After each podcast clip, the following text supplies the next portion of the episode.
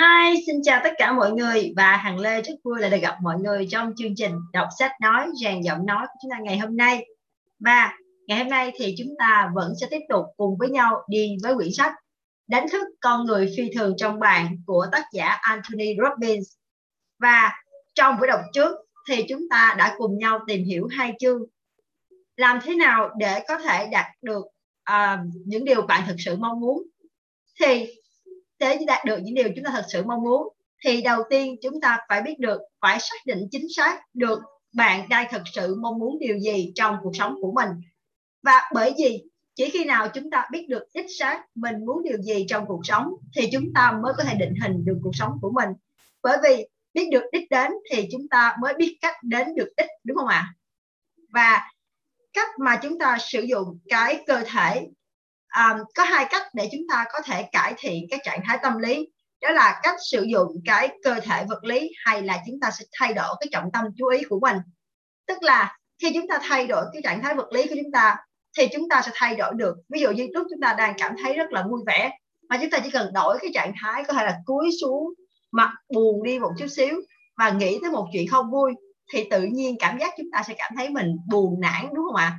Và ngược lại cho dù bạn đang rất buồn, rất chán, rất là buồn ngủ, nhưng mà chỉ cần bạn thay đổi tư thế hoặc là bạn chạy một vòng bạn cười lớn lên, thì chắc chắn tự nhiên cảm giác cũng như cảm xúc của mình sẽ thay đổi. Và cái thứ hai là chúng ta thay đổi cái trọng tâm, chú ý của mình.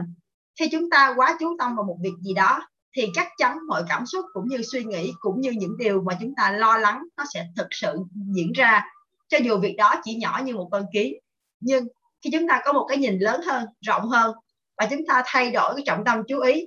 Chúng ta không quá tập trung vào việc đó, mà chúng ta tập trung vào những điểm tốt của nó, hoặc chúng ta có một cái nhìn toàn cảnh, thì lúc đó việc đó sẽ nhẹ nhàng hơn rất nhiều. Và một điều khác nữa, đó là chúng ta có được những cái mô thức tập trung. Khi chúng ta có những cái mô thức tập trung khác nhau, thì chúng ta sẽ biết được là chuyển hướng được cái việc tập trung này sẽ giúp chúng ta thay đổi được định hướng của mình, cũng như thay đổi được cảm xúc của mình trong mô thức tập trung nó sẽ có mỗi con người sẽ có những cái điểm khác nhau sẽ có những người tập trung mạnh về hình ảnh. Thì những cái hình ảnh sẽ đập vào mắt chúng ta nhiều hơn và chúng ta sẽ chú ý tới nó. Ví dụ như chúng ta sẽ chú ý màu sắc độ sáng rõ cũng như là mức độ uh, cận cảnh hoặc là xa gần của nó. Và nếu như một vật một việc mà càng cận càng gần chúng ta thì chúng ta sẽ nhìn nó rõ ràng hơn và chúng ta sẽ chú ý tới nó nhiều hơn. Và có thể sự tập trung của chúng ta sẽ cũng sẽ hướng vào đó nhiều hơn cho nên đó là một cái tiểu gọi là một cái tiểu tình thái. Và chúng ta chỉ cần thay đổi những cái tiểu tình thái này nó sẽ giúp cho chúng ta thay đổi được cái việc đó. Giống như một việc à, một cái người nào đó giả sử như là một người chúng ta không quen nhưng mà người đó có một cái tác động nào đó đến chúng ta và chúng ta cảm thấy cái việc này nó rất sát bên mình và chúng ta đưa cái cảm xúc đó lên cao.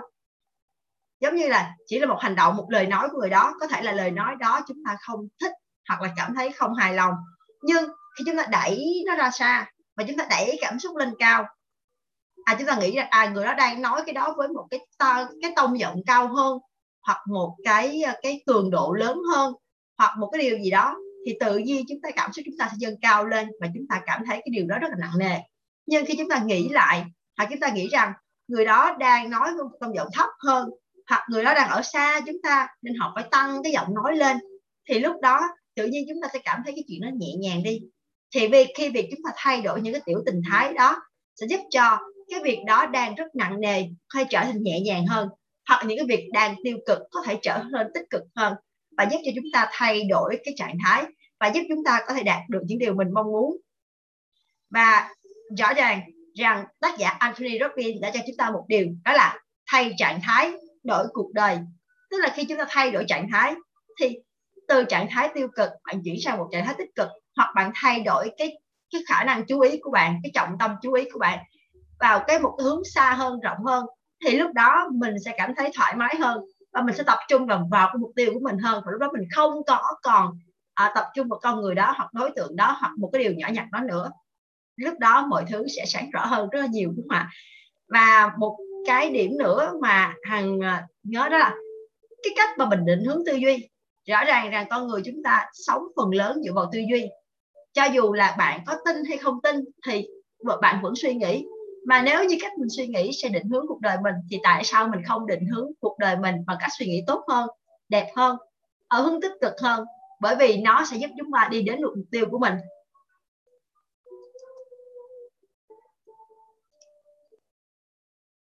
Trong chương 8 thì chúng ta đã cùng nhau đi đến với một cái câu rất quan trọng, đó là cái đặt, cách đặt câu hỏi của chúng ta, hay là cái câu hỏi cũng chính là câu trả lời của chúng ta. Bởi vì sao ạ? À? khi chúng ta đặt được câu hỏi đúng, tức là chúng ta đã có cho mình ít nhất là hơn 50 phần trăm câu trả lời. Và chúng ta đã tìm được cho mình con đường đi. Và chúng ta, việc chúng ta đặt câu hỏi vào trọng tâm vào đâu thì hướng tư duy vào đó. Nếu như bạn đặt câu hỏi vào, tại sao việc này lại xảy đến với tôi? thì hướng tư duy của bạn là đang đang đổ lỗi cho mình. Tại sao mình lại là nạn nhân của vấn đề này? Nhưng khi mình đặt câu hỏi ngược lại, hoặc mình đặt câu hỏi khác, tôi học hỏi được cái điều gì từ vấn đề này, thì lúc đó tư duy của mình hướng vào tư duy giải quyết vấn đề và hướng vào cái việc mình sẽ học được từ vấn đề này như thế nào. Và lần sau nếu gặp lại vấn đề này thì mình sẽ giải quyết nó bằng cách nào và có thể tốt hơn hay không. Và một điều nữa là chúng ta có thể biết được quyền năng của câu hỏi. Khi một câu hỏi chỉ cần thay đổi cái câu hỏi, thay đổi đối tượng và thay đổi cái ngôn từ thì câu hỏi đã có một quyền năng khác và bạn trở thành người làm chủ. Câu hỏi, làm chủ cuộc đời. Giả sử bạn hỏi là tại sao việc này xảy đến với tôi, thì có nghĩa là quyền năng của bạn không hề có và bạn đang là nạn nhân. Nhưng khi bạn đặt câu hỏi khác đi, tôi làm chủ vấn đề này hay là vấn đề này đang làm chủ tôi? Hoặc, tôi học hỏi được từ gì từ vấn đề này? Và tôi rút ra được kinh nghiệm gì? Và tôi có thể làm gì để thay đổi vấn đề này?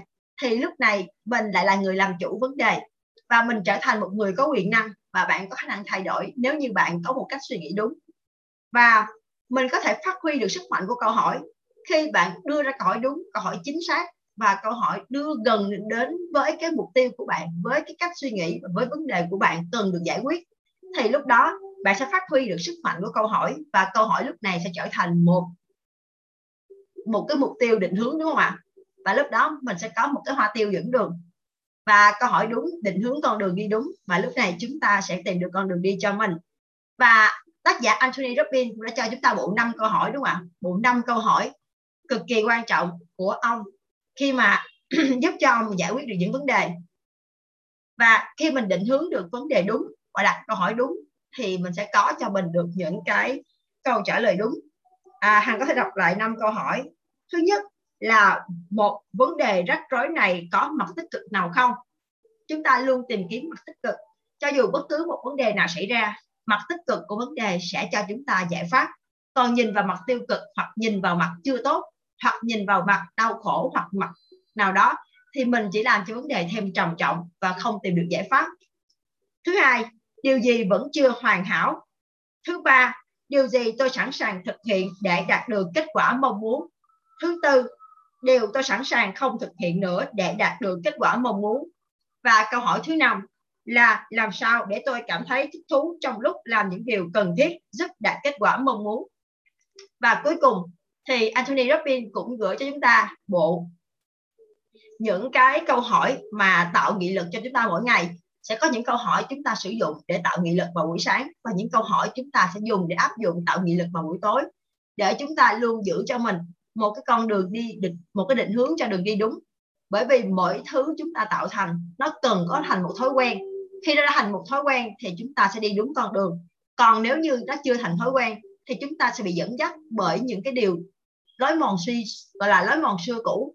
Và một lúc nào đó thì chúng ta sẽ lại quay trở về với con đường cũ. Cho nên, người ta nói rằng một cái một cái điều tích, tiêu cực, nó phải cần tới bốn điều tích cực để có thể trung hòa cũng như một cái suy nghĩ xấu hoặc một suy nghĩ không tốt thì rõ ràng là rất dễ tiêm nhiễm. Còn để suy nghĩ tốt cho một điều hoặc suy nghĩ một, gọi là suy nghĩ giải pháp thì rất là khó. Cho nên chúng ta cần tạo cho mình thói quen và việc lặp đi lặp lại cũng như hình thành cho mình những cái hệ thống câu hỏi tạo nghị lực buổi sáng và buổi tối sẽ giúp cho chúng ta gắn liền bản thân mình với con đường đi đúng và định hướng thành một cái lối mòn và sẽ dẫn thành chúng ta đến một con đường cao tốc phát triển và thành công và đến đây thì chúng ta sẽ cùng nhau đi tiếp những chương tiếp theo của quyển sách để xem tác giả Anthony Robbins đã tiếp tục cung cấp cho chúng ta, gửi đến cho chúng ta những phương pháp gì để chúng ta có thể đánh thức được con người phi thường bên trong chúng ta Xin mời mọi người cùng chú ý lắng nghe. Xin mời.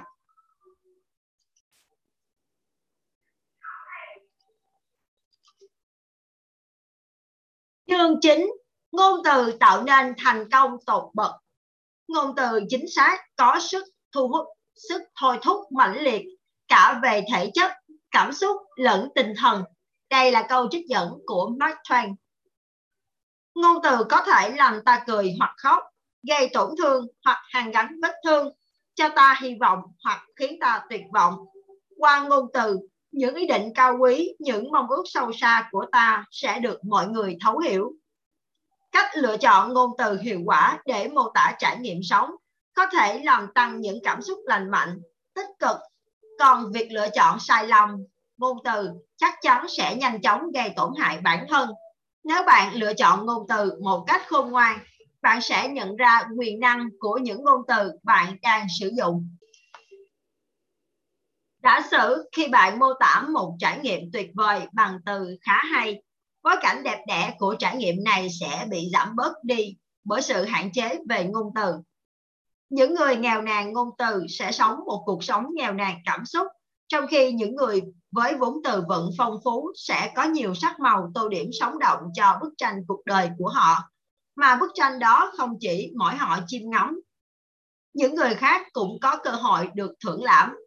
Để làm chủ cuộc đời mình một cách có ý thức, ta cần đánh giá và cải thiện vốn từ thường dùng nhằm diễn tả chính xác ý định mong muốn thay vì những điều ta cố tránh diễn tả. Ví dụ, bạn có nhận ra rằng thói quen nói ghét sẽ gia tăng trạng thái cảm xúc tiêu cực của bạn hơn là khi sử dụng một cụm từ khác như tôi thích cái khác hơn. Cũng như cụm từ theo đuổi sự hoàn hảo chắc chắn tạo cảm xúc mãnh liệt hơn cụm từ cố gắng làm cho mọi thứ tốt hơn. Sử dụng những ngôn từ được mài dũa kỹ càng có thể biến đổi tâm trạng của bạn hay của người khác một cách thần kỳ. Nhiều năm qua, chính bản thân tôi đã nhận thấy được quyền năng thay đổi ngay tức khắc. Cách cảm nhận của người khác thường tiếp theo đó là hành động. Khi tôi chỉ thay đổi một vài từ chủ chốt nào đó, sự việc mở ra trải nghiệm này xảy ra cách đây. Sự việc mở ra trải nghiệm này xảy ra cách đây vài năm trong một buổi họp. Lúc đó tôi đang làm việc với hai người, một người từng là giám đốc điều hành, CEO và một trong những công ty của tôi. Còn người kia vừa là cộng sự vừa là một người bạn tốt của tôi. Giữa buổi họp chúng tôi nhận được một tin không hay. Người mà chúng tôi đang đàm phán kinh doanh cùng đã chơi không đẹp và có vẻ như đã giành được ưu thế thú thật là chuyện này đã khiến tôi bực bội mặc dù vậy tôi vẫn theo dõi tình hình xung quanh Chú ý xem hai người ngồi cạnh tôi phản ứng như thế nào với thông tin này. Vị CEO đã giận điên lên, tức đến đỡ mặt tía tai, nổi cả gân máu trên trán và cổ. Trong khi người cộng sự của tôi gần như không có phản ứng gì trước sự việc này. Làm sao mà cả ba chúng tôi cùng tiếp cận một thông tin về sự việc có ảnh hưởng đến chúng tôi như nhau. Chúng tôi cùng góp vốn trong thỏa thuận này.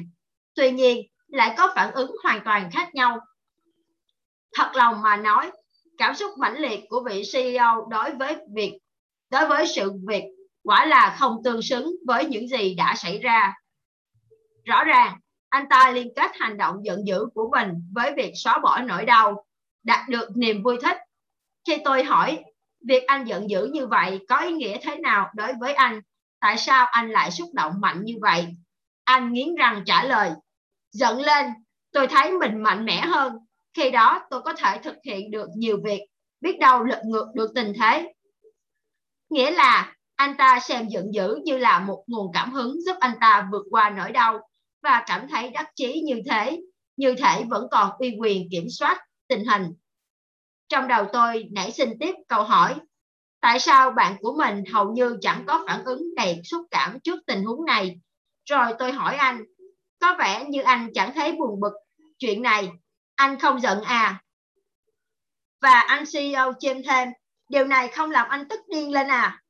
Bạn của tôi chỉ đáp gọn, không, điều này chả đáng để bực mình. Quả thật, từ khi biết anh, cách đấy vài năm, tôi chẳng bao giờ thấy anh bực mình về chuyện gì cả.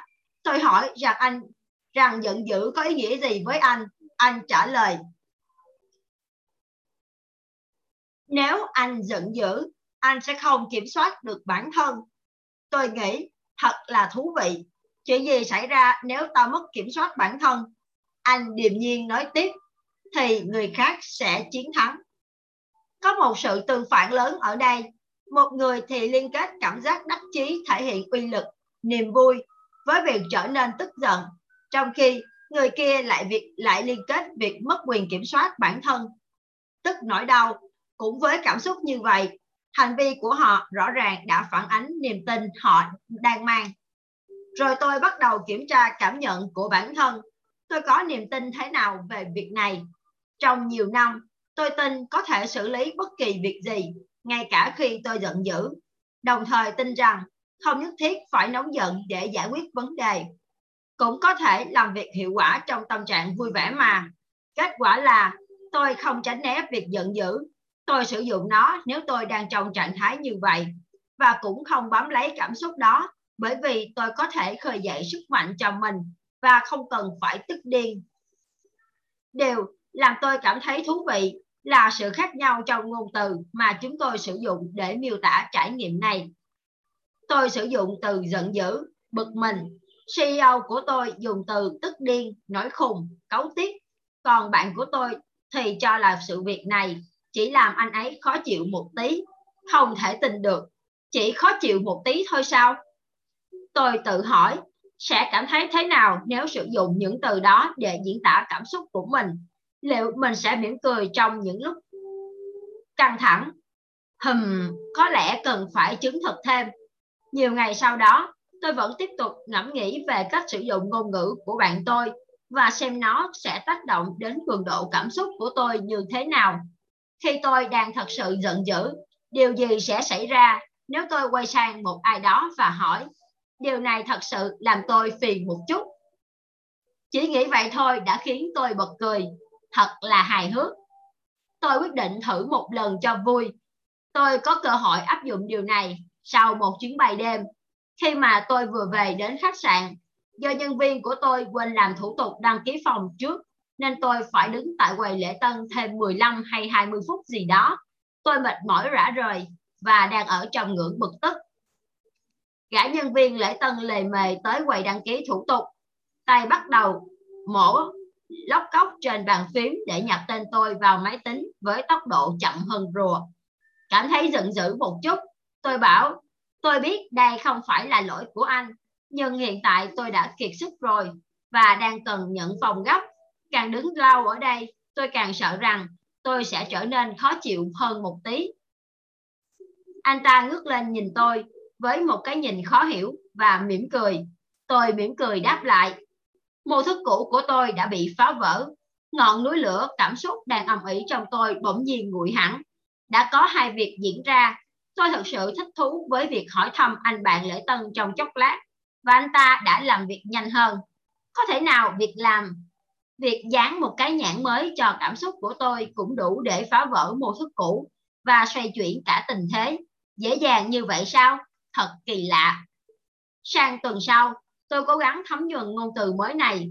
Trong mỗi trường hợp, tôi thấy rằng dùng những từ, những ngôn từ đó có tác dụng giảm cường độ cảm xúc của tôi ngay tức khắc. Thỉnh thoảng, chuyện này làm tôi bật cười. Ít nhất, nó đã hạn chế bớt xu hướng giận dữ. Trong hai tuần, liền tôi thậm chí không cần phải sử dụng ngôn từ mới.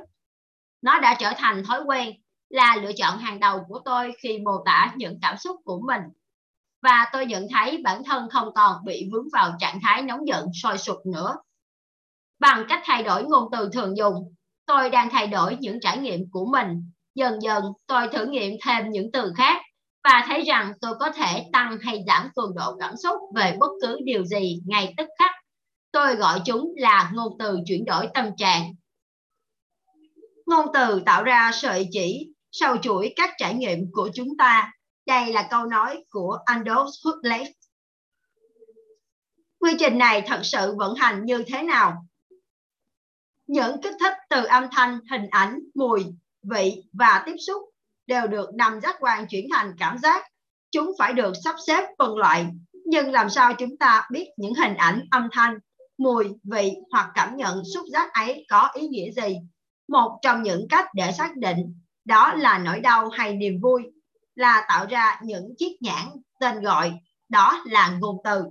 Mọi cảm giác đến với ta thông qua cái phiểu lọc, giác quan được rót vào những cái khuôn ngôn từ để đưa ra quyết định thật nhanh.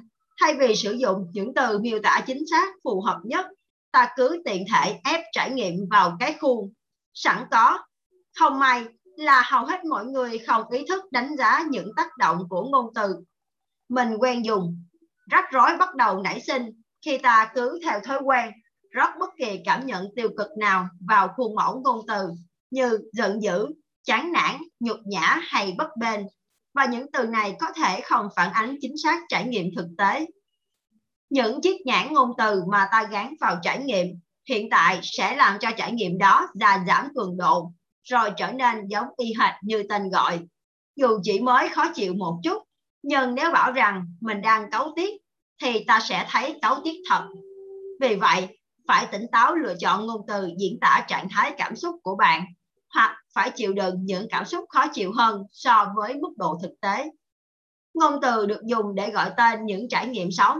Nên nhớ rằng, nếu ba người cùng trải qua một sự việc, nhưng một người cảm thấy điên tiết, người khác lại thấy tức giận và người thứ ba chỉ thấy bực mình phải thì rõ ràng trong trường hợp này, cảm giác bị thay đổi bởi chính sự diễn dịch của mỗi người. Các nhà ngôn ngữ học đã chứng minh rằng, về phương diện văn hóa, con người bị ảnh hưởng bởi ngôn ngữ. Ngôn từ ta sử dụng thường ảnh hưởng đến cách ta đánh giá và tư duy của ta.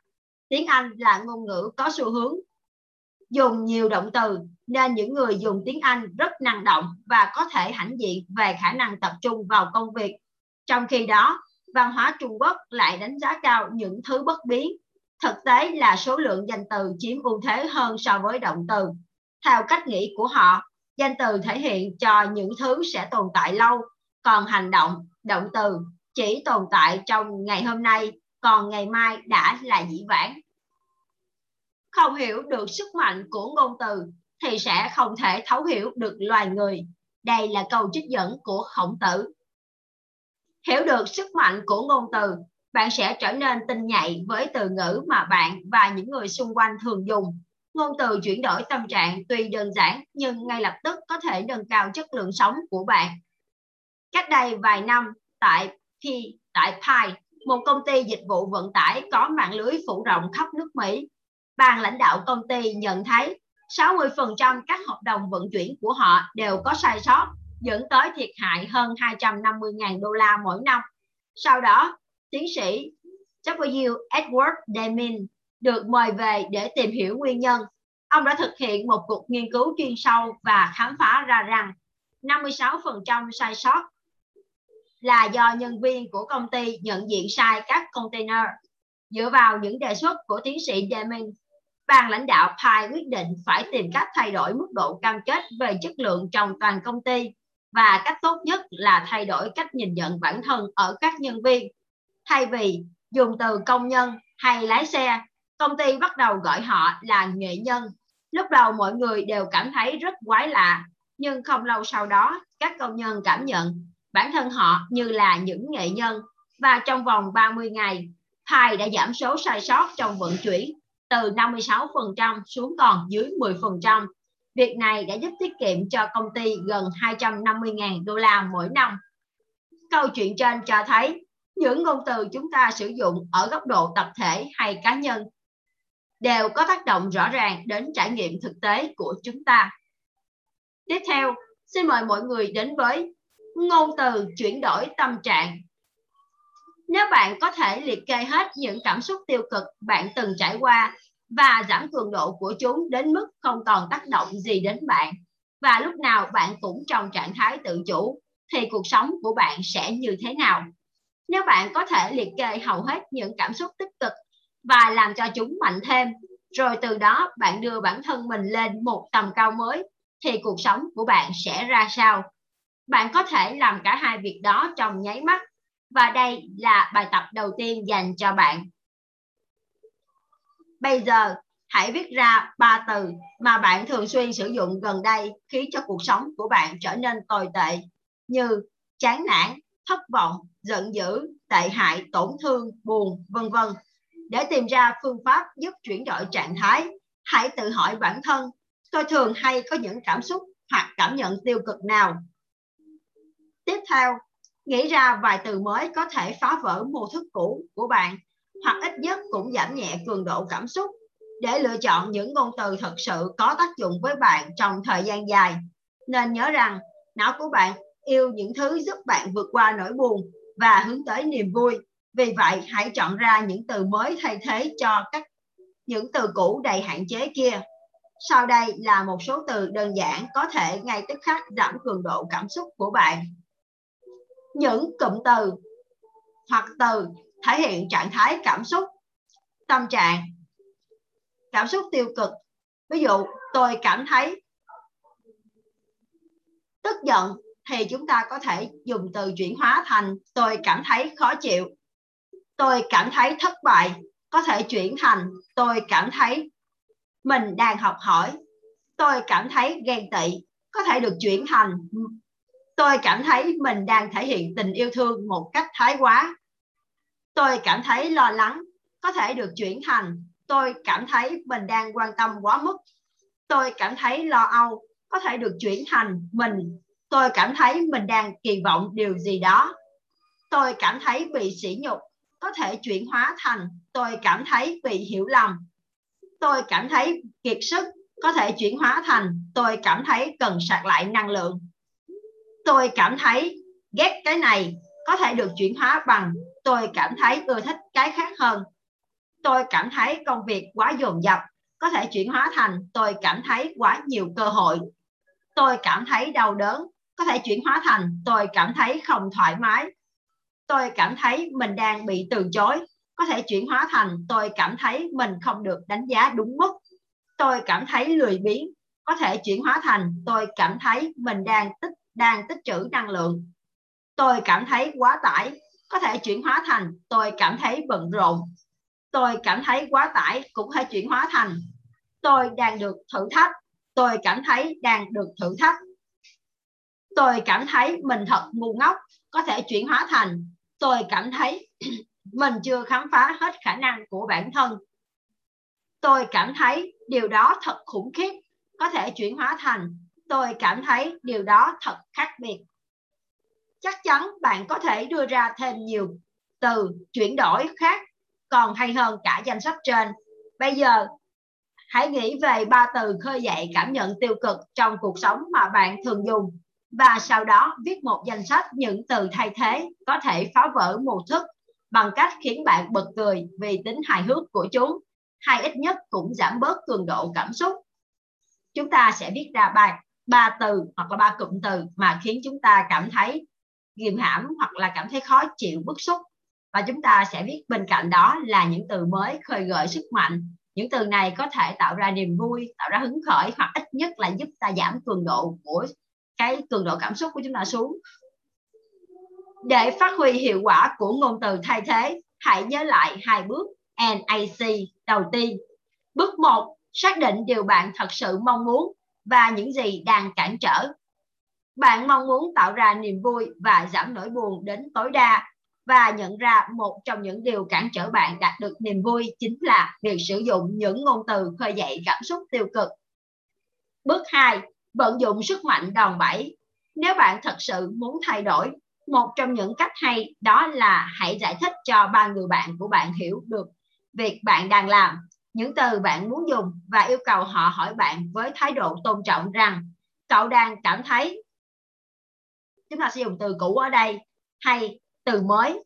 Ví dụ, cậu đang cảm thấy bực bội hay khó chịu một chút, cam kết phá vỡ mô thức cũ vào bất cứ lúc nào có thể để mình cảm thấy vui vẻ mỗi khi sử dụng những ngôn từ thay thế và bạn sẽ phát triển một cấp độ lựa chọn mới cho cuộc sống của bạn.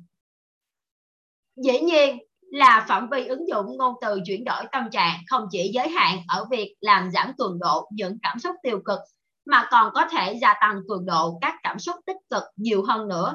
Chẳng hạn như khi ai đó hỏi bạn đang cảm thấy thế nào, thay vì nói là ổn hay tầm tạm, thì hãy mạnh miệng trả lời, tôi thấy rất tuyệt vời. Cách nói như vậy sẽ tạo ra một mô thức mới trong hệ thần kinh, một đường cao tốc thần kinh mới dẫn đến niềm vui. Vì vậy, ngay từ bây giờ, hãy viết ra ba từ bạn thường dùng để diễn tả cảm nhận tích cực của bạn. Sau đó nghĩ ra những từ mới để có thể truyền cảm hứng cho bạn. Nếu muốn có một vài gợi ý, hãy tìm những từ ngộ nghĩnh trong danh sách sau đây và đưa chúng vào kho ngôn từ của bạn để làm tăng thêm hương vị cuộc sống. Ngôn từ hay và ngôn từ tuyệt diệu. Ví dụ, tôi cảm thấy hoạt bát có thể chuyển đổi thành ngôn từ tôi cảm thấy tràn trề năng lượng. Tôi cảm thấy tự tin, có thể chuyển thành, tôi cảm thấy không dừng lại được. Tôi cảm thấy khá tò mò, có thể chuyển thành, tôi cảm thấy mê hoặc. Tôi cảm thấy đầy năng lượng, có thể chuyển hóa thành, tôi cảm thấy sụp sôi. Tôi cảm thấy hăng hái, có thể chuyển thành, tôi cảm thấy phấn khích tôi cảm thấy phấn khích có thể chuyển thành tôi cảm thấy say mê mãnh liệt tôi cảm thấy vô cùng tốt có thể chuyển thành tôi cảm thấy tuyệt vời đến khó tin tôi cảm thấy nhanh có thể chuyển thành tôi cảm thấy chớp nhoáng tôi cảm thấy thần tốc tôi cảm thấy no có thể chuyển thành tôi cảm thấy đầy đủ tôi cảm thấy hân hoan có thể chuyển thành tôi cảm thấy vui như đang ở trên chín tầng mây. Tôi cảm thấy hay, có thể chuyển thành tôi cảm thấy như bị hút hồn. Tôi cảm thấy tuyệt, có thể chuyển thành tôi cảm thấy phi thường. Tôi cảm thấy mạnh mẽ, có thể chuyển thành tôi cảm thấy mãnh liệt. Tôi cảm thấy thú vị, có thể chuyển thành tôi cảm thấy mê hoặc. Tôi cảm thấy thích thú, có thể chuyển thành tôi cảm thấy mê mẩn hoặc tôi cảm thấy say mê tôi cảm thấy yêu thích có thể chuyển thành tôi cảm thấy đắm đuối hoặc tôi cảm thấy yêu thương nồng cháy tôi cảm thấy tốt đẹp có thể chuyển thành tôi cảm thấy tuyệt vời tôi cảm thấy cảnh vật thật đẹp có thể chuyển thành tôi cảm thấy cảnh vật thật hùng vĩ tôi cảm thấy không vấn đề gì có thể chuyển thành tôi cảm thấy rất vừa ý tôi cảm thấy không tồi có thể chuyển thành tôi cảm thấy không thể tốt hơn tôi cảm thấy hoàn hảo có thể chuyển thành tôi cảm thấy đặc biệt khác thường tôi cảm thấy mạnh mẽ có thể chuyển thành tôi cảm thấy bất khả chiến bại tôi cảm thấy dễ chịu có thể chuyển thành tôi cảm thấy lân lân tôi cảm thấy an tâm có thể chuyển thành tôi cảm thấy tự tin hoặc tôi cảm thấy mạnh dạn hoặc tôi cảm thấy thanh thản tôi cảm thấy thông minh có thể chuyển thành tôi cảm thấy tài năng Hãy áp dụng phương pháp liên hệ với ba người bạn để khích lệ bạn thích thú sử dụng những từ mới, tích cực và đầy sức mạnh này. Tiếp theo, Hằng xin mời mọi người đến với tiếp cận nỗi đau một cách nhẹ nhàng. Thật khó mà đánh giá quá cao các tác động của ngôn từ chuyển đổi tâm trạng đối với bản thân và người khác. Những ngôn từ mang tính giảm nhẹ hoặc tăng cường giúp ta kỹ lưỡng hơn trong ứng xử với mọi người xung quanh dù đó là quan hệ tình cảm lứa đôi, đàm phán kinh doanh hay trong bất kỳ bối cảnh nào. Cách đây nhiều năm, khi gặp trục trặc trong chuyện làm ăn, tôi thường gọi điện đến người chịu trách nhiệm và nói tôi thật sự bực mình hoặc tôi thấy lo lắng về điều này. Bạn có biết việc làm ấy đã dẫn đến kết quả như thế nào không? Cách nói của tôi tự động làm cho người kia phản ứng lại, mặc dù không mặc dù tôi không chủ ý như vậy. Thông thường, họ có xu hướng tỏ ra phòng vệ. Vì thế, cản trở cả hai chúng tôi tìm ra giải pháp cho khó khăn đang tồn tại. Điều tôi học được là thay vì nói như vậy, tôi sẽ nói, cho dù vẫn còn cảm thấy rất căng, tôi thấy khá quan tâm đến việc đó. Anh có thể giúp tôi không? Điều này có lợi cho cả đôi bên. Tại sao? Bởi vì khi bảo rằng bạn đang lo lắng, bạn có thể làm cho người kia hiểu rằng bạn không tin tưởng vào khả năng của họ. Thứ hai là mức độ nghiêm trọng của thông điệp được giảm đi bằng cách giảm nhẹ cường độ căng thẳng của mình. Tôi đã làm cho họ mạnh dạn và cởi mở đối thoại với tôi.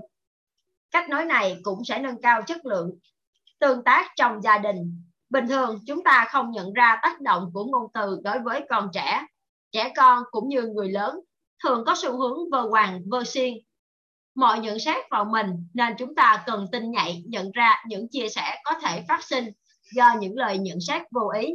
Cho nên liên tục tùy tiện thốt ra những câu như còn ngốc quá hay còn vụng về quá trong nhiều trường hợp, mô thức này có thể làm xói mòn lòng tự trọng của trẻ. Hãy phá vỡ mô thức cũ của bạn bằng cách nói, bố, mẹ cảm thấy hơi phiền về những hành vi của con. Con lại đây và chúng ta sẽ cùng trao đổi về vấn đề này. Làm như vậy, không chỉ phá vỡ mô thức cũ của bạn, mà còn cho con trẻ hiểu được rằng thông điệp muốn nhắn gửi là vấn đề hiện tại nằm ở hành vi của chúng. Đây là thứ có thể thay đổi, chứ không phải do bản chất con người bên trong chúng. Mấu chốt của mọi vấn đề là hãy phá vỡ mô thức cũ, bạn, mô thức cũ hạn hẹp. Nếu không, thì trong trạng thái luống cuốn bạn có thể nói ra những điều mà sau đó sẽ phải hối tiếc. Đây thật sự là nguyên nhân làm đổ vỡ nhiều mối quan hệ. Nhưng trong trạng thái giận dữ, ta nói những điều làm tổn thương người khác và có thể khiến họ muốn trả đũa lại hay làm họ quá tổn thương đến nỗi không muốn mở lòng với ta nữa. Vì vậy, ta phải nhận thức được sức mạnh của ngôn từ. Chúng có thể giúp ta xây dựng hoặc hủy hoại mọi mối quan hệ. Liệu rằng việc giảm cường độ cảm xúc tiêu cực sẽ luôn có lợi cho chúng ta chứ? Xin thưa là không. Thỉnh thoảng chúng ta cần để mình giận dữ nhằm tạo động lực vừa đủ cho sự thay đổi. Như sẽ trình bày ở chương 11 mọi cảm xúc của con người đều có giá trị riêng. Tuy nhiên, hãy đảm bảo chúng ta sẽ không rơi vào trạng thái căng thẳng và tiêu cực nhất. Còn nhớ rằng, mục tiêu của ta là làm cho cuộc sống trở nên ít muộn phiền và nhiều niềm vui hơn thuần thục sử dụng ngôn từ chuyển đổi. Tâm trạng là một trong những cách đơn giản và hữu hiệu nhất để đạt được mục tiêu này. Chúng ta phải rất cẩn thận khi đón nhận những chiếc nhãn từ người khác. Bởi vì khi đã dán nó lên rồi, thì ta sẽ tạo ra một cảm xúc tương ứng. Các nghiên cứu trong lĩnh vực tâm lý thần kinh, miễn dịch học psycho neuro xin lỗi. Psycho neuroimmunology phát biểu rằng ngôn từ chúng ta sử dụng sẽ tạo ra các hiệu ứng sinh hóa mạnh mẽ trong một cuộc phỏng vấn Norman Cousin, ông đã kể với tôi về công trình nghiên cứu của ông với hơn 2.000 bệnh nhân. Qua nhiều lần quan sát, ông đã để ý thấy sau khi được chẩn bệnh, nói cách khác là bị dán một chiếc nhãn dựa trên các triệu chứng, thì bệnh tình của bệnh nhân trở nên tồi tệ hơn. Những chiếc nhãn như là ung thư, đa sơ cứng và bệnh tim thường có xu hướng gây hoang mang cho bệnh nhân, dẫn tới trầm cảm, tuyệt vọng Chính những điều này thật sự làm suy yếu khả năng miễn dịch của cơ thể. Bên cạnh đó, cũng có nhiều nghiên cứu đã chứng minh rằng nếu bệnh nhân có thể thoát khỏi tình trạng trầm cảm do chiếc nhãn nào đó gây ra, thì khả năng miễn dịch sẽ tự động được tăng cường. Theo Cousin, ngôn từ có thể gây ra bệnh tật và cũng có thể lấy đi tính mạng con người. Vì vậy, những bác sĩ thông thái phải rất cẩn thận trong cách nói chuyện với bệnh nhân. Nếu trong công việc bạn thường xuyên tiếp xúc với nhiều người thì việc hiểu được sức mạnh ảnh hưởng của ngôn từ đến những người xung quanh là điều cực kỳ quan trọng. Đến đây thì chúng ta vừa kết thúc chương chính Tiếp theo, xin mời mọi người đến với chương 10. Sức mạnh của những ẩn dụ. Ẩn dụ có lẽ là một trong những sức mạnh tiềm ẩn tuyệt vời nhất của con người. Hiệu quả của nó gần như là một phép màu và có lẽ đây là một công cụ sáng tạo mà Thượng Đế đã để sót lại trong những tạo vật của con người. Đây là câu trích dẫn của Joseph Ortega y Gasset.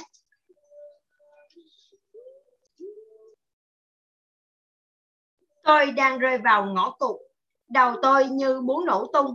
Tôi đang đứng giữa ngã ba đường. Tôi bế tắc, tôi sung sướng như ở trên mây tôi đang vác trên vai mình cả thế giới. Cuộc sống này trải đầy hoa hồng, cuộc sống đầy rẫy những cạm bẫy. Ở chương trước, chúng ta đã tìm hiểu sức mạnh của ngôn từ trong việc định hình nên cuộc sống và số phận của chúng ta. Giờ đây, chúng ta sẽ cùng xem xét một số từ còn có khả năng chuyển tải nhiều ý nghĩa và cảm xúc hơn. đó là các ẩn dụ. Ẩn dụ là gì? Mỗi khi chúng ta giải thích hay truyền đạt một khái niệm bằng cách ví von nó với một cái gì đó khác, chúng ta đang sử dụng ẩn dụ. Trên thực tế, cả hai có thể chỉ giống nhau chút ít, nhưng nếu ta đã quen thuộc với cái này thì sẽ dễ dàng hiểu được cái kia. Ẩn dụ là những biểu tượng khơi gợi cảm xúc nhanh hơn và trọn vẹn hơn so với những ngôn từ ta thường dùng. Ẩn dụ có thể chuyển đổi tâm trạng chúng ta ngay lập tức. Bạn có cảm thấy căng thẳng khi phải đối mặt với thử thách bằng thái độ ngồi ngớp để sống sót? Thay vì leo lên chiếc thang thành công, liệu nhận thức và cảm nhận của bạn về thời gian có thay đổi khi bạn nói, thời gian lê bước những bước dài, hay thay vì nói thời gian vút bay tất nhiên là sẽ khác. Học hỏi là quá trình tạo ra những liên hợp thần kinh mới trong trí óc, tạo ra những ý nghĩa mới, cho nên ẩn dụ là một công cụ khá lý tưởng cho việc này. Khi ta không hiểu điều gì, ẩn dụ sẽ cho ta một cách nhìn khác, gần giống với điều ta đã biết. Chẳng hạn, nếu ai đó cố gắng giải thích về dòng điện với bạn bằng những thuật ngữ như ohm, ampere, watt và điện trở rất có thể bạn sẽ bối rối bởi bạn không hiểu những từ này. Không có nguồn tham khảo về chúng, và do đó bạn khó hiểu mối quan hệ giữa chúng. Nhưng nếu tôi giải thích với bạn về dòng điện bằng cách so sánh với cái gì đó mà bạn đã quen thuộc thì sao? Bạn đã từng thấy nước chảy trong ống bao giờ chưa? Điều gì sẽ xảy ra khi đặt một cái gạt nhỏ làm giảm lượng nước chảy qua ống? Cái gạt này thực hiện nhiệm vụ giống như là điện trở trong ổ điện bây giờ bạn đã hiểu điện trở là gì rồi, phải không? Ẩn dụ có thể mở rộng và làm giàu kinh nghiệm sống cho ta. Nhưng nếu không biết chọn lọc hình ảnh ẩn dụ cho cẩn thận, chúng ta có thể ngay lập tức chấp nhận những niềm tin giới hạn, đi cùng với nó. Trong suốt nhiều năm, các nhà vật lý học sử dụng hình ảnh hệ mặt trời để mô tả mối quan hệ của các hệ điện tử electron với các hạt proton và neutron trong hạt nhân nguyên tử. Điều gì tuyệt vời trong cách dùng hình ảnh ẩn dụ này?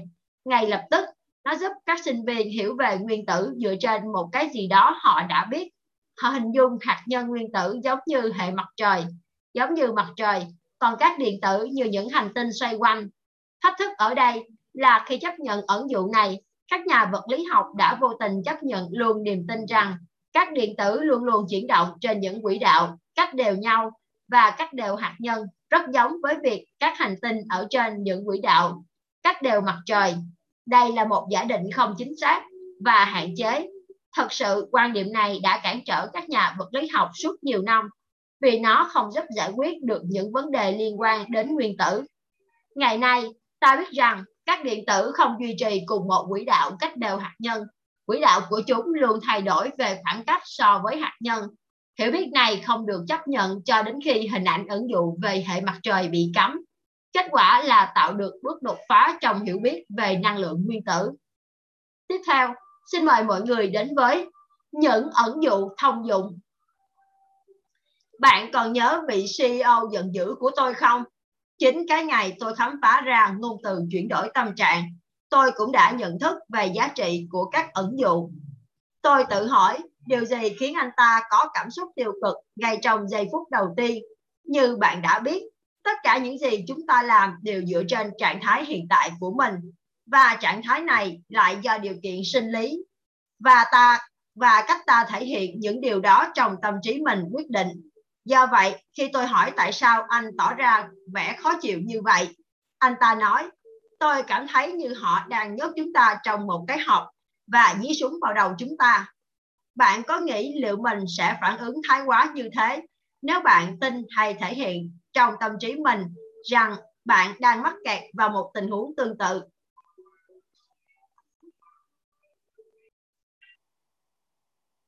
Tôi quay sang vị CEO và hỏi, súng phun nước màu gì?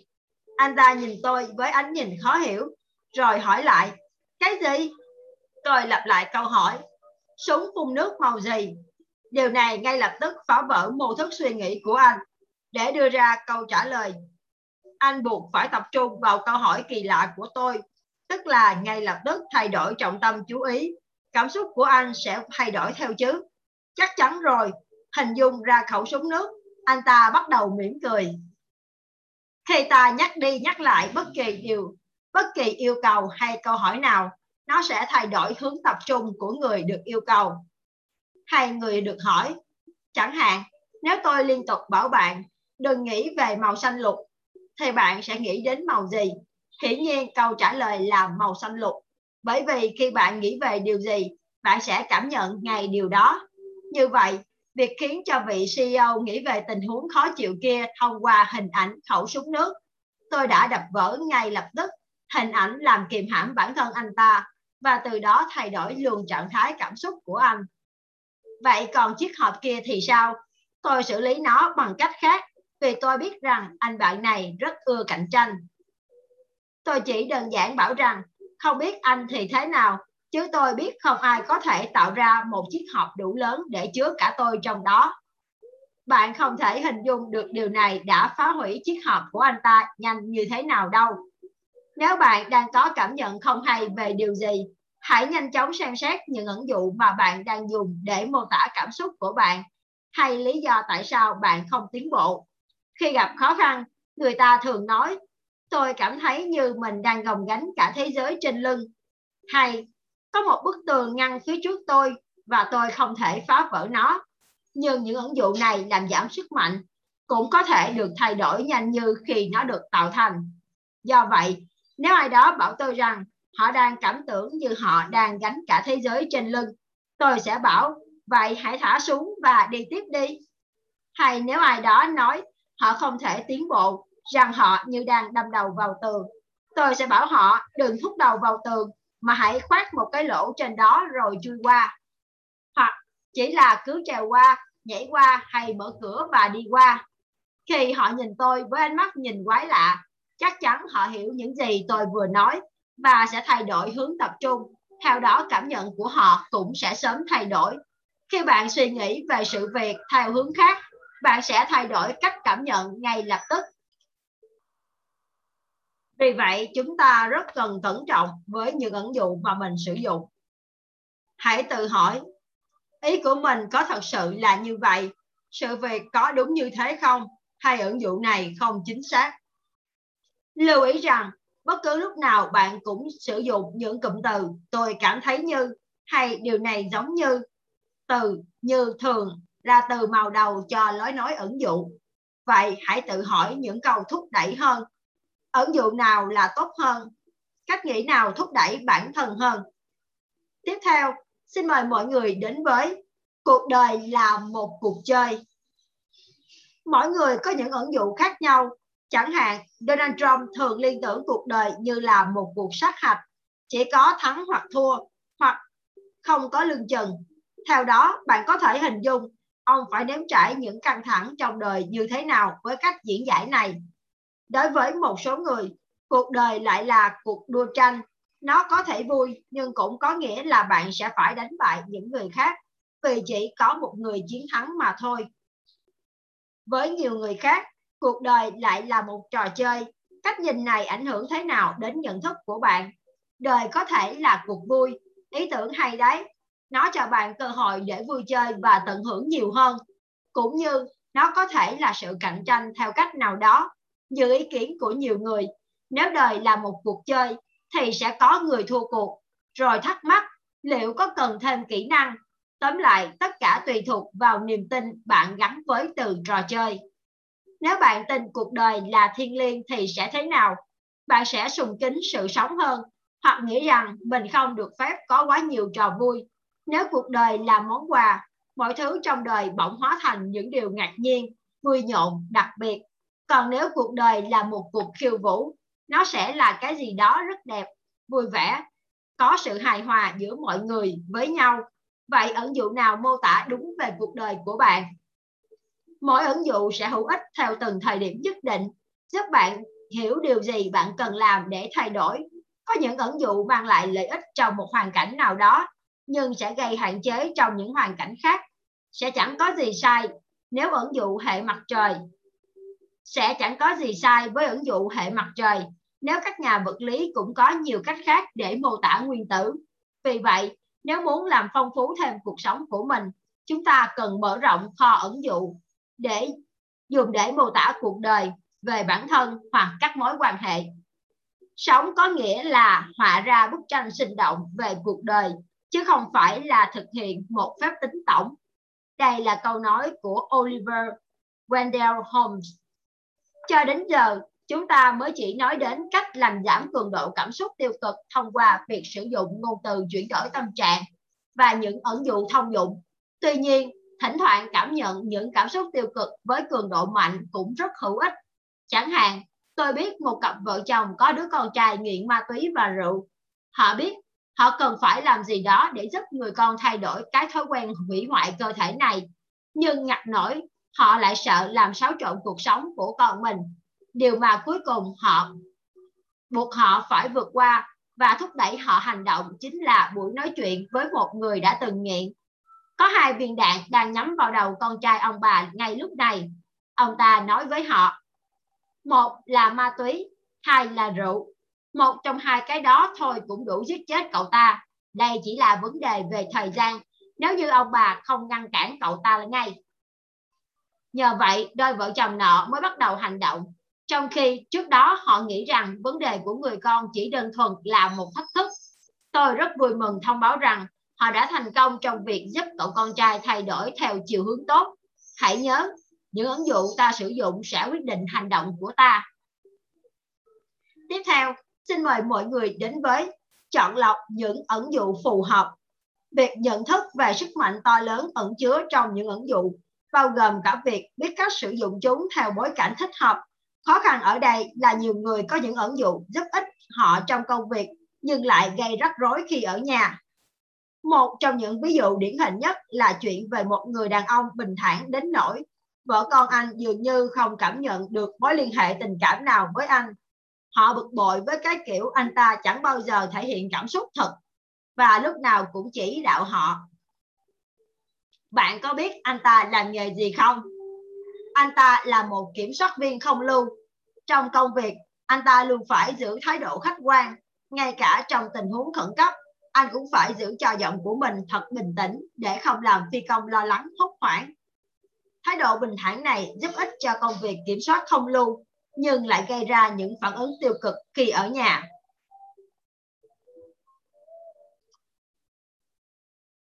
Bạn có nghĩ rằng những ứng dụng bạn dùng để gọi tên cho mối quan hệ với chính mình cũng như với người khác có thể ảnh hưởng đến bạn đến cách bạn cảm nhận về mối quan hệ và cách bạn tương giao không tất nhiên là có. Một quý bà đến tham dự chương trình của tôi luôn gọi chồng mình là lão chồng ngớ ngẩn của tôi và tôi để ý thấy mỗi khi người chồng nói về vợ, ông gọi bà ta là tình yêu của đời tôi một nửa hoàn hảo hay món quà từ thượng đế. Khi tôi chỉ cho bà thấy tác động của những lời nói ẩn dụ, bà ta đã rất sốc bởi vì bà là một phụ nữ giàu tình yêu thương nhưng lại không nhận ra mức độ độc hại mà một ẩn dụ không phù hợp có thể gây nên. Sau đó chúng tôi đã cùng nhau chọn lọc những ẩn dụ thích hợp hơn cho mối quan hệ của ông bà, của bà với chồng mình. Ẩn dụ có thể thay đổi ý nghĩa mà bạn gắn cho bất cứ điều gì, thay đổi những điều bạn liên kết với nỗi đau hoặc niềm vui và biến đổi cuộc sống của bạn. Hãy chọn lọc chúng thật cẩn thận, thông minh để chúng làm sâu sắc, làm giàu thêm trải nghiệm sống của bạn và của những người bạn quan tâm. Hãy làm điều này cho mọi người, cho bản thân. Bắt đầu bằng bài tập thực hành sau. Một, cuộc sống là gì? Hãy viết ra những ứng dụ mà bạn đã chọn. Cuộc sống giống như ba chấm, động não và tìm ra tất cả những gì bạn có thể nghĩ tới. Bởi vì bạn có thể có nhiều hơn một ẩn dụ về cuộc sống. Khi rơi vào trạng thái bế tắc, bạn có thể thấy cuộc sống như là cuộc chiến còn khi ở trong trạng thái tốt, bạn có thể nghĩ cuộc sống như là món quà. Hãy viết ra tất cả, sau đó nhìn lại danh sách và tự hỏi, nếu cuộc sống là như thế, nó có ý nghĩa gì với mình? Nếu cuộc sống là thiên liêng, nó có ý nghĩa thế nào? Nếu cuộc sống là một giấc mơ, nó có ý nghĩa gì? Nếu cả thế giới là một sân khấu, nó có ý nghĩa gì? Có lẽ đây là một ứng dụ tuyệt vời, mang ý nghĩa rằng ta có thể bước ra thế giới rộng lớn để tạo ra sự khác biệt và được lắng nghe. Nhưng nó cũng có nghĩa là chúng ta luôn phải trình diễn, chứ không phải chia sẻ cảm xúc thật của mình. Vậy nên hãy xem xét thật kỹ các ứng dụ lợi thế và bất lợi của chúng là gì những ứng dụng mới nào bạn có thể ứng dụng vào cuộc sống của mình để cảm thấy hạnh phúc, tự do hơn và thêm tràn trề sức sống hai, lên một danh sách những ứng dụng bạn dùng cho cho các mối quan hệ. Chúng thúc đẩy bản thân hay kìm hãm bản thân. Hãy nhớ rằng, chỉ riêng nhận thức, có ý thức cũng có thể chuyển đổi ứng dụng của bạn. Khi não lên tiếng, nó không có tác dụng, thật là nực cười. Ba, chọn một khía cạnh cuộc sống tác động đến bạn nhiều nhất. Có thể là công việc kinh doanh, cha mẹ, con cái, khả năng học hỏi của bạn và khám phá những ứng dụng bạn đã sử dụng cho khía cạnh này viết những ứng dụng này ra và xem xét tác động của chúng chẳng hạn như nếu xem việc học giống như là nhổ răng bạn có thể tưởng tượng ra nỗi đau mà bạn phải chịu đựng một lần nữa hãy lưu ý đến kết quả tích cực và tiêu cực của mỗi ứng dụng bạn dùng 4. Tạo ra ứng dụng mới thúc đẩy bản thân hơn trong từng khía cạnh này. Ví dụ, ngay từ bây giờ, hãy nghĩ đến 4 hay 5 hình ảnh ẩn dụ mới mẻ về cuộc đời. Cuộc đời không phải là một cuộc chiến hay là một cuộc sát hạch. Cuộc đời là một cuộc chơi, một cuộc khiêu vũ. Cuộc đời là thiên liêng, là món quà, là chuyến du ngoạn hay bất kỳ liên tưởng nào khơi gợi cảm xúc tích cực nhất cho bạn. 5. Cuối cùng, hãy quyết tâm sống với những ẩn dụ mới thúc đẩy bản thân trong 30 ngày tới. Hãy để ánh hào quang của những ẩn dụ mới nhấc bổng bạn lên, làm bạn cảm thấy như đang trôi bồng bềnh giữa không trung, cho đến khi chạm đến chín tầng mây. Ở trên đỉnh cao thế giới, bạn có thể nhìn xuống con đường dễ dàng bên dưới và cảm thấy hết sức hài lòng. Niềm hân hoan đang cảm nhận trong giây phút này chỉ mới là phần nổi của tảng băng Hãy kiểm soát ẩn dụ của bạn ngay từ bây giờ và tạo ra thế giới mới cho chính mình, một thế giới dồi dào trong mọi nguồn lực, trải đầy những điều kỳ diệu và niềm hân hoan. Đến đây thì chúng ta vừa kết thúc chương số 10 sức mạnh của những ẩn dụ. Và rõ ràng với hai chương hôm nay thì chúng ta đã biết được ngôn từ có sức mạnh như thế nào. Nó đã đóng góp nên sự thành công cũng như làm tăng lên hoặc làm giảm đi cái sức mạnh của chính chúng ta. Và ngôn từ cũng có tác dụng giúp chúng ta cảm thấy mạnh mẽ hay làm cho chúng ta cảm thấy yếu đuối và khổ sở. Và ngôn từ có thể thúc đẩy chúng ta cũng như có thể làm giết chết một con người vậy thì chúng ta sẽ học cách sử dụng ngôn từ như thế nào và sẽ học những cái ngôn từ chuyển đổi ra sao để có thể giúp ích cho chúng ta trong quá trình phát triển và có thể à, thuận lợi hơn trong cuộc sống của chúng của chính mình.